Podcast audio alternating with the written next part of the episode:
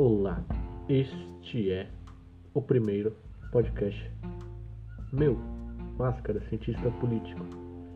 Nesse podcast eu quero abordar um assunto que é de certo do meu, me, me apetece o assunto, eu gosto bastante que é governança global.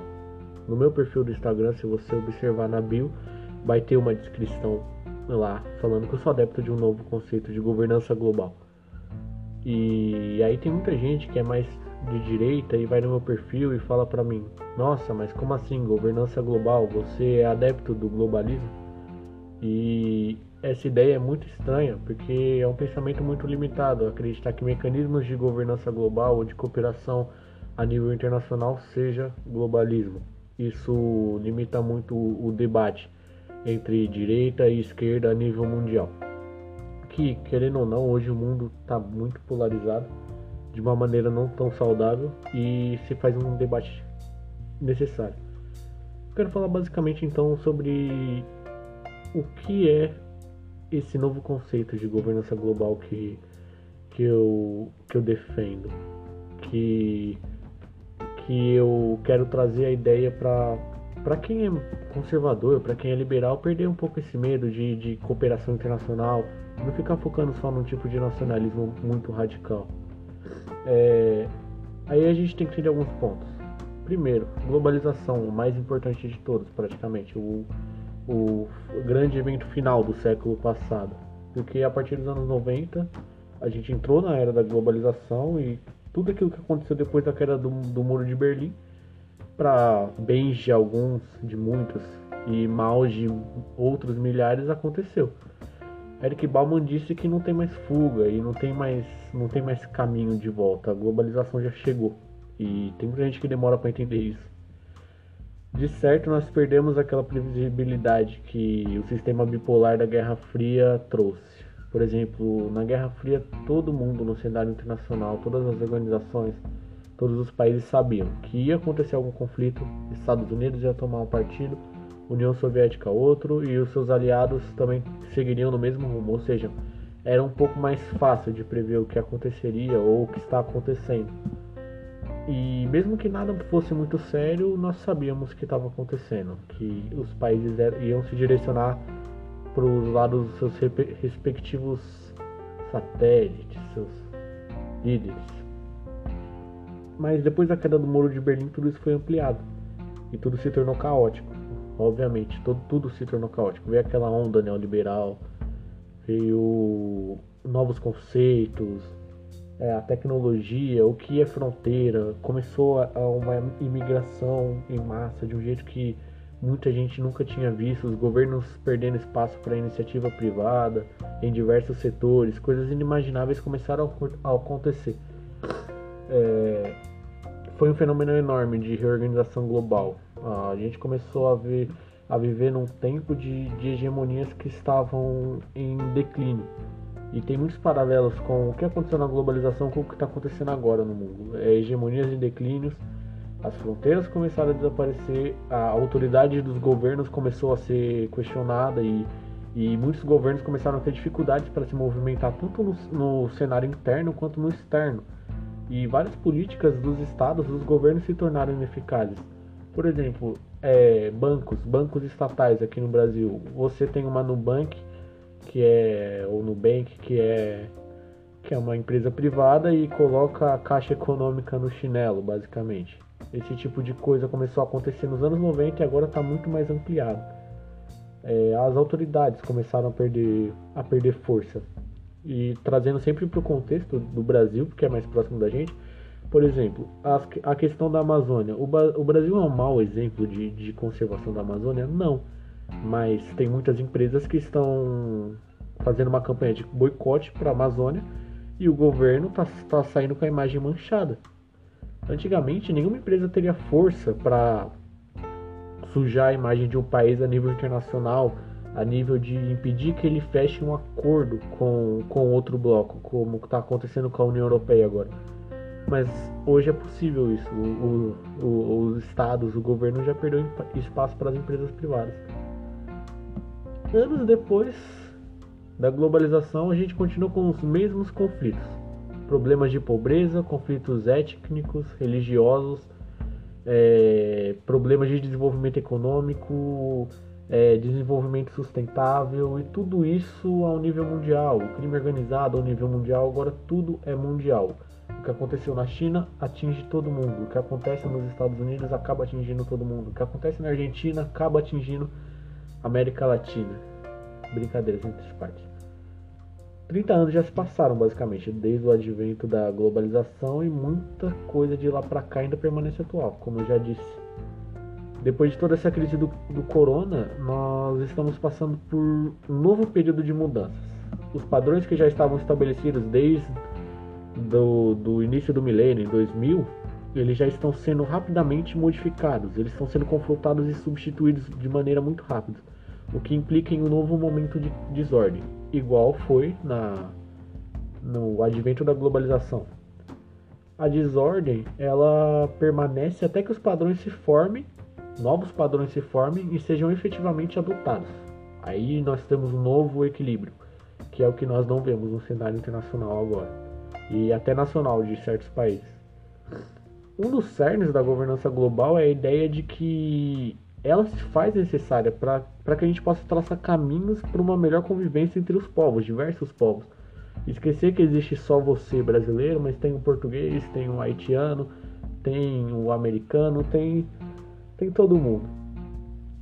É, pensa da seguinte forma: do século XX para cá é como se o, o mundo tivesse se tornado uma aldeia global, uma grande aldeia global com, com diversas tribos, mas que todas estão de certo interconectadas. E para a galera que é mais de direita, pensa que governança global tem a ver só com o governo mundial. Não é questão disso, é uma questão de descentralizar o que está acontecendo. É, descentralizar essa ideia de que só uma organização vai, vai governar tudo. Não, é a ideia de que várias organizações possam governar várias situações. Por exemplo, a gente já tem é, no, no, mundo exemplos de governança a nível global. Nós temos as ONGs é, ou empresas e serviços de mídia. Por exemplo, você tem o Greenpeace, ele é uma ONG e ele age a nível mundial. Para que essa ONG age a nível mundial, ela tem que ter uma organização a nível global e ela funciona até hoje. Você tem empresas multinacionais você tem serviços de mídia, eles atuam a nível mundial. Como é que eles fazem isso? Quais são os mecanismos? e como nós podemos expandir isso para países e para ou para estados ou para ou, ou para outras situações no cenário externo. Porque se uma empresa consegue se consertar a nível mundial, o país deveria conseguir fazer o mesmo. É, os estados nacionais, os países, eles são atores centrais e de certo nós temos um exemplo, Motan da vida, ela consegue se consertar a nível internacional. Nós temos um Mercosul da vida, ele consegue se consertar a nível internacional, uma União Europeia, mas tudo ainda muito fechado. Mas são provas de que governança global já existe. O que tem que ser desmitificado aqui é a ideia de que governança global remete àquele globalismo Illuminati que vai dominar o mundo. Não, não é isso. Esse tipo de discurso só esvazia o real conteúdo, o real propósito da, da ajuda de cooperação internacional. E a gente tem a ONU, a ONU como exemplo de, de não de governo global, mas de, de governança também, porque ajuda na cooperação. Pro bem ou pro mal, graças à ONU a gente vive o maior período sem guerras na história da, da humanidade. Sem grandes guerras, tem guerras isoladas. É uma vitória parcial. E no debate das relações internacionais, esse assunto de governança global ele está tanto entre os liberais quanto os realistas, que são duas grandes escolas da, clássicas das relações internacionais. Mas tanto entre os realistas clássicos e os liberais clássicos ele não tem tanta força.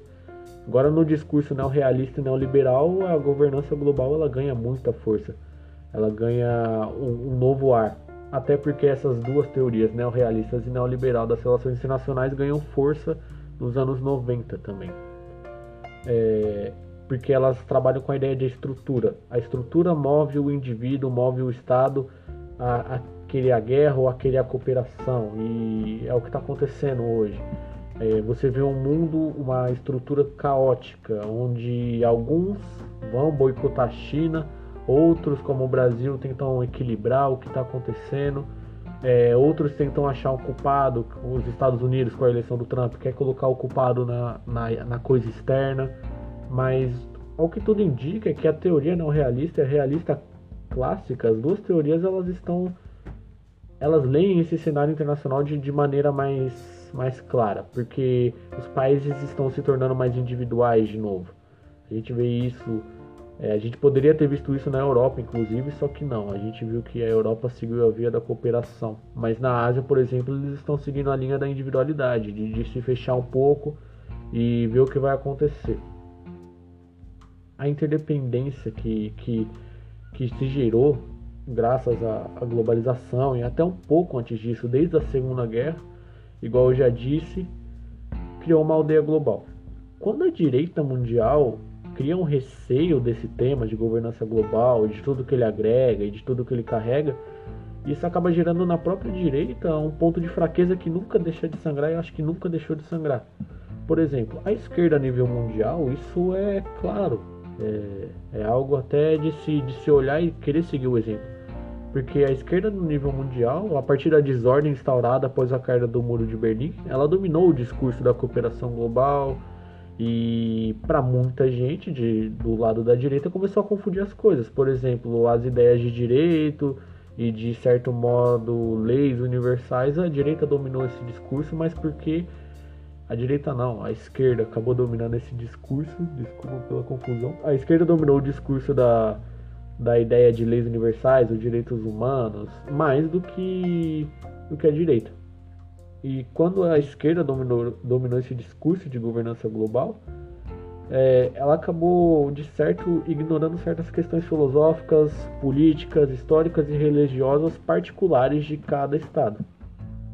É, e hoje em dia, quem mais defende esse lado filosófico da coisa, uma coisa meio empírica, as políticas nacionais, as questões históricas e religiosas de cada país é tá mais no lado da direita, isso é um fato inegável, tem um certo nacionalismo, patriotismo que consegue juntar tudo isso. Mas até que ponto isso é bom? tem um limite, deve haver um limite. É, as pessoas têm muito acesso à informação hoje em dia. E por isso que a direita cresceu a nível mundial. Mas a direita a nível mundial não cresceu igual a esquerda a nível mundial. Você vê que a esquerda a nível mundial é muito mais organizada do que a própria direita. É, a direita deveria buscar uma ser internacional, ser global, ser uma comunidade unitária que divide valores e interesses comuns. Igual o que a esquerda faz por meio de ONGs, por meio de mídia, por meio de, de outros concertos. Aqui a gente tinha o Foro de São Paulo, por exemplo, no Brasil, é, é um bom exemplo disso.